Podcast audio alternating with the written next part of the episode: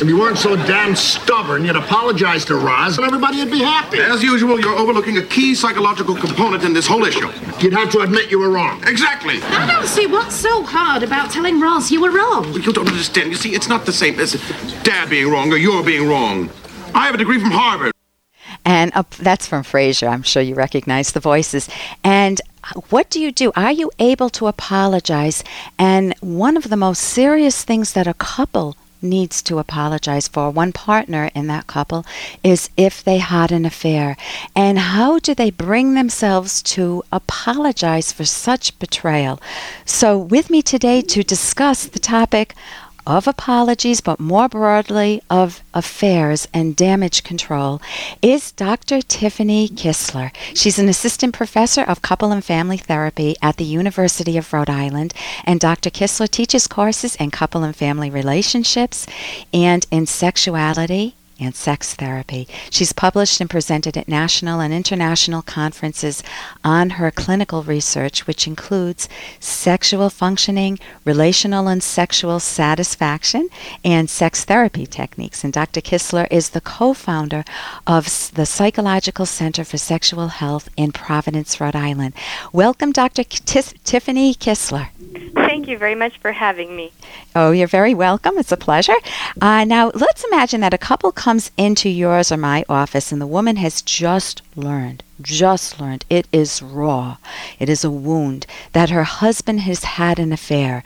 What are some of the things you might do to help the woman and the couple absorb the blow of the affair?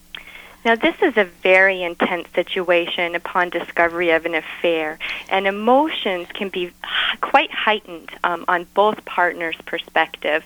So, here, the most important thing to help with damage control is restoring equilibrium. What we need to do is encourage the couple not to make a rash decision about the future of the relationship just yet um, because when emotions are high, they can't think as clearly about what they want to do with the next steps. So we might start with trying to get a little bit of information about what happened, when it began, um, when it became sexual, has it ended, and who else knows about it.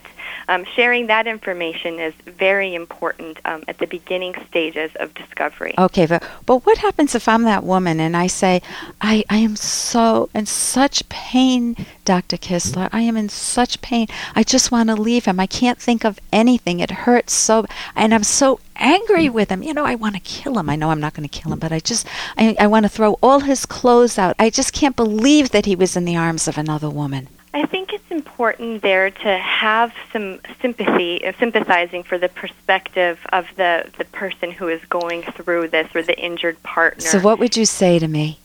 Well, I first I would put it in normative context and probably talk to you about some of the feelings that you're that you're experiencing, so that it's normal to feel uh, betrayed, to to not be able to sleep well at night, to um, every to feel like your world has been turned upside down depression, anxiety can raise in times like this. And you can feel very uncertain about absolutely everything in your life. So I'd want to normalize some of the process that the person is feeling. So you, le- oh, go, go ahead. ahead. Oh, so you do need to tend to me. And it was fascinating because I was role playing and my shoulders were all crunched up in this real tight uh, you know, I was so anxious, angry, and, and depressed. And as you were telling me that, like saying that you would listen to me and tell me it's normal to feel angry and upset and hurt and whatnot, my shoulders just relaxed. I relaxed. it was it was like she's listening to me. Isn't that isn't that wonderful? Um, I think another part of it that's really important is important is teaching some time out and some venting techniques because as you said you felt that tension in your shoulders. Right. There's all kinds of emotion just flowing through your body, and we need to learn a, a adaptive way to release it that's going to also minimize additional damage to the couple, minimize hurtful behaviors that's occurring between them. So, a safe place to get out some of this emotion that's building up. Okay, and what would be one of those techniques that you could give me?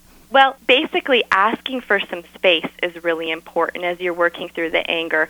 Um, there can be all kinds of triggers that come up, and you're noticing an eruption. And here, you need to tell your partner that you're going to need to take a time out, that you need to, you know, go off on your own, go get on a treadmill, get some exercise, and tune into some of the self care techniques. That, um, I think it's also important to eat well at this time, uh, watching your diet, and um, all different aspects that contrib- can contribute to your so it's mental- really learning how to self nurture during this time rather than just flail. Yeah nurturing is a beautiful word to think about here. You need to be nurtured at this time now more than ever. Yeah and with yourself. I mean with other people it's wonderful but with yourself too. Yes absolutely. So how do you help a couple talk about the affair while minimizing the damage because usually it's finger pointing. Well you did this. I can't believe you did this. Well, we hadn't had sex for six months. What do you expect? Oh absolutely. I think one thing that's absolutely critical here, um, at least in the therapy room, is that you do not let your couple, as tempting as it is to get into that pattern, get into that negative dynamic in the therapy room as they do outside. So here you're going to model a different way to communicate a- about these issues. So focusing on your own emotion and your own feelings is an important place to start rather than accusations or what you did to me and, and what happened in the past. Um, that's going to be really important to try to learn how to regulate in session. So it's better to say I'm feeling so hurt or I'm feeling so vulnerable or I'm I don't know who I am anymore.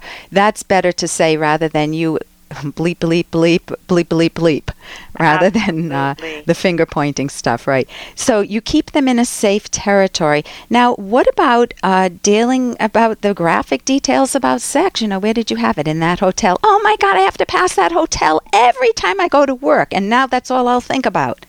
What an excellent question, and and you know this is an uh, a question that comes up a lot, and that is how much detail do I give my partner as we're talking about this? Usually, the injured partner wants to know everything, but I tell you, most of the time they report later on that they wish they hadn't been told um, all the graphic details. It doesn't help the healing process and it doesn't restore safety.